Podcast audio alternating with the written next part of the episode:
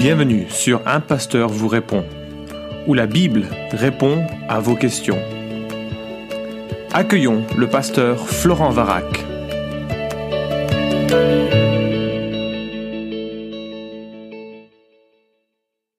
La question est posée, pourquoi Jésus est-il appelé Emmanuel ? Merci. C'est une question qui me rappelle un incident qu'on a connu à l'église, qui était, je trouve, assez, assez mignon. Euh, on avait un, un homme, euh, pratiquement quatre-vingts ans, euh, ancien pharmacien, qui venait de temps en temps à l'église parce que sa sœur euh, était membre de notre église. Et euh, il est venu à un Noël, à l'occasion d'une célébration de, de culte un peu orientée sur euh, l'avènement, la, enfin la, la, la naissance de, de Jésus-Christ.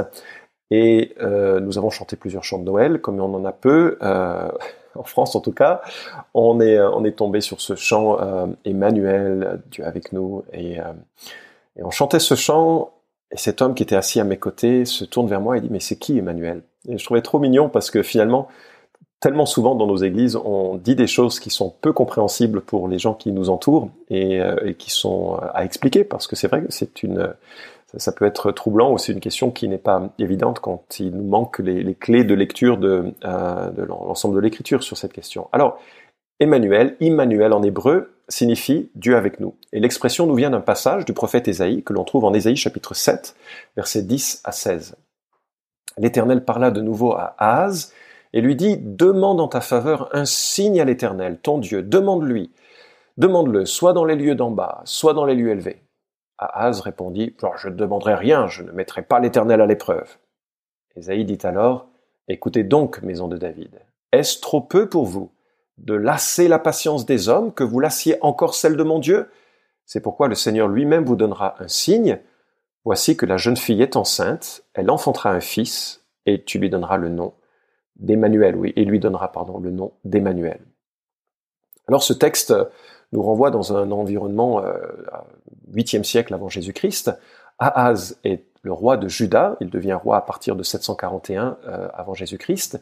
C'est un roi qui est terrible, il est idolâtre au point de sacrifier son fils au feu.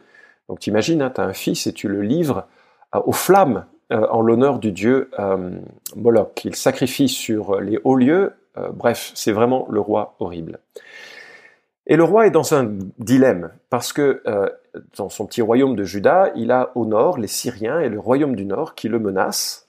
Alors, euh, Ahaz a l'idée géniale, lol, de faire appel à la Syrie, pas la Syrie, mais L' Assyrie, euh, qui est l'équivalent de l'Iran aujourd'hui, pour venir le défendre. Et là, il y a un homme qui s'appelle Tiglath-Pileser trois, j'espère que tu retiendras son nom, qui est trop heureux d'intervenir contre la Syrie.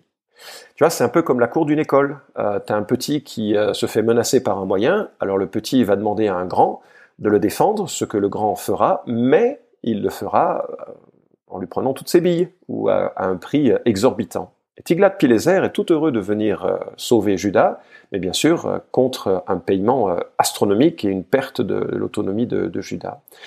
Et c'est ainsi que euh, Dieu reproche à, à Ahaz de ne pas de se confier en l'homme plutôt que de se confier exclusivement en Dieu. Et Dieu propose même à Ahaz de lui envoyer un signe de sa bonne volonté, c'est-à-dire un signe que Dieu est prêt à intervenir, même pour Ahaz, même pour Juda qui est plein de, de péchés.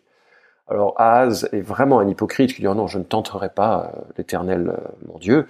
Ce qui est, c'est hypocrite parce que euh, on, on voit très bien qu'il a que faire de la pensée de Dieu. Donc c'est, c'est vraiment un euh, comportement assez, assez moche de sa part. Et... Euh, euh, Dieu reproche à toute la maison de David, David d'épuiser sa patience et il annonce un signe. C'est quoi ? Eh bien, une jeune fille donnera naissance à un fils. Voilà le signe. Le terme « alma » en hébreu désigne euh, le plus souvent une jeune fille non mariée, comme par exemple Rebecca en Genèse chapitre vingt-quatre, versets quarante-trois à quarante-quatre. Et bien sûr, une jeune fille non mariée à l'époque était une, une vierge. C'est d'ailleurs le cas de Rebecca, c'est spécifiquement mentionné en ces termes. C'est pourquoi la traduction grecque de ce texte, la traduction dite des Septante, rédigée au deuxième siècle avant Jésus-Christ, traduit correctement le terme « alma » par « parthénos », « vierge », ce qui va bien avec la notion de signe. Pourquoi ? Parce qu'une femme qui a un enfant, c'est pas vraiment un signe, c'est un peu normal quand elle est mariée. Mais une vierge qui enfante, alors là, c'est un signe euh, étrange, spectaculaire, miraculeux, et tout le monde sera, sera surpris. Alors, que faire de ce passage ? Bien, certaines personnes, et notamment les exégètes juifs, disent que ce signe s'applique probablement au fils d'Ésaïe, Maher Shalalashbaz. Si jamais tu cherches des prénoms pour euh, ton enfant, voilà une possibilité, Maher Shalalashbaz. C'est vrai que c'est un peu long pour... Euh, bref. Mais en tout cas, c'est, c'est ce signe qui serait l'annonce de l'intervention de Dieu. Euh, et ça va bien d'ailleurs avec euh, euh, Ésaïe chapitre huit, versets un à quatre, parce qu'il l'applique précisément euh, au fils d'Ésaïe. Seulement, on a là un phénomène que l'on retrouve souvent dans la prophétie de l'Écriture, c'est-à-dire qu'il y a un, un accomplissement partiel, euh, prophétique, symbolique, avec, euh, qui illustre un accomplissement complet, futur, grandiose. Et c'est ce crois, je crois ce que nous avons dans cette, dans, dans cette situation. Les Juifs ont dû être encouragés par ce signe de la naissance euh, de, du fils d'Ésaïe, mais euh, ils ne pouvaient certainement pas croire que cet homme était, cet enfant était Dieu avec nous. Alors ça devait leur faire réfléchir à, à la notion qu'un jour viendrait un fils doté de qualités un peu différentes. Et précisément, quelques chapitres plus tard, en Ésaïe chapitre neuf, versets cinq à six, nous lisons « Car un enfant nous est né, un fils nous est donné, et la souveraineté reposera sur son épaule. On l'appellera admirable, conseiller, Dieu puissant, Père éternel, prince de la paix.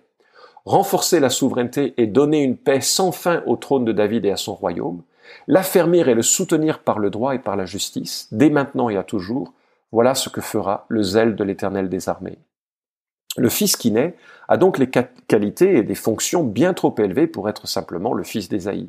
C'est ainsi que beaucoup, et notamment les, les chrétiens, voient dans ce passage l'annonce prophétique de la venue du Messie. Et euh, remarquent bien que ce fils qui doit naître, il n'est pas un fils normal. Et c'est pour ça que c'est vraiment un signe spectaculaire qu'il faut attendre. Parce que ce fils-là, on l'appellera admirable, conseiller, bon jusque-là ça pourrait s'appliquer à un prophète, Dieu puissant, Père éternel, non. Immédiatement, nous sommes confrontés aux limites de l'humanité. Aucun être humain ne peut être appelé Dieu puissant, Père éternel. Et c'est ainsi que nous avons prophétiquement, en Ésaïe chapitre sept, en Ésaïe chapitre neuf, l'idée que nous aurons Dieu en personne qui va s'incarner, qui va devenir euh, homme pour pouvoir offrir aux hommes une pleine libération de, de leurs péchés. Ésaïe cinquante-trois va le détailler avec beaucoup de, de, de précision, ce que ferait cet enfant, cet, ce, cet enfant Dieu, ce fils de Dieu, également ce fils de l'homme. Il mourrait pour notre culpabilité, pour notre péché, pour notre souffrance, et nous libérerait de la malédiction de, euh, issue du, du péché. C'est ainsi que euh, Matthieu, chapitre un, versets vingt à vingt-cinq, se fait l'écho de euh, Ésaïe chapitre sept, Euh, Joseph, qui était marié, pardon, qui était fiancé à Marie, euh, apprend que sa fiancée est enceinte. Il sait qu'ils n'ont pas eu de rapport sexuel, donc euh, la conclusion pour lui s'impose. Hein, elle a dû, elle doit avoir un autre homme dans sa vie, et elle, il pense, il réfléchit au, au divorce, parce qu'à l'époque, quand on était fiancé, c'était aussi fort que quand on était marié. Et il fallait une procédure de, de divorce. Donc il réfléchit au, à la possibilité de divorcer de sa fiancée. Et comme il y pensait, verset vingt du, euh, verset vingt, oui, du chapitre un, comme il y pensait, voici qu'un ange du Seigneur lui apparut en songe et dit, Joseph, fils de David, ne crains pas de prendre avec toi Marie ta femme, car l'enfant qu'elle a conçu vient du Saint-Esprit. Elle enfantera un fils et tu lui donneras le nom de Jésus, car c'est lui qui sauvera son peuple de ses péchés. Tout cela arriva afin que s'accomplisse ce que le Seigneur avait déclaré par le prophète. Voici que la Vierge sera enceinte, elle enfantera un fils, et on lui donnera le nom d'Emmanuel, ce qui se traduit « Dieu avec nous ». À son réveil, Joseph fit ce que l'ange du Seigneur lui avait ordonné, il prit sa femme chez lui, mais il ne la connut pas, jusqu'à ce qu'elle eût enfanté un fils, auquel il donna le nom de Jésus. Et tu as donc la réponse à ta question. Euh, que veut dire Emmanuel? Il veut dire « Dieu avec nous ». Et euh, c'était l'annonce prophétique d'Ésaïe sept, d'Ésaïe huit, d'Ésaïe neuf, qui s'accomplit parfaitement la personne de Jésus. Euh, Jésus, Dieu sauve, c'est vraiment Dieu avec nous. Euh, Philippiens nous dit qu'il a laissé la gloire divine pour revêtir notre humanité. Colossiens nous apprend qu'en Christ, il y a toute la plénitude de la divinité. Jean un, quatorze nous dit que la parole éternelle, celle-là même qui a créé le monde, s'est faite chair, et qu'elle a vécu parmi nous pleine de gloire. Nous lisons en Jean chapitre quatorze, versets huit à onze, Philippe euh, demande à, à, à Jésus, « Seigneur, montre-nous le Père, et cela nous suffit. » Jésus lui dit, « Il y a si longtemps que je suis avec vous, et tu ne m'as pas connu, Philippe. Celui qui m'a vu a vu le Père. Comment dis-tu, montre-nous le Père?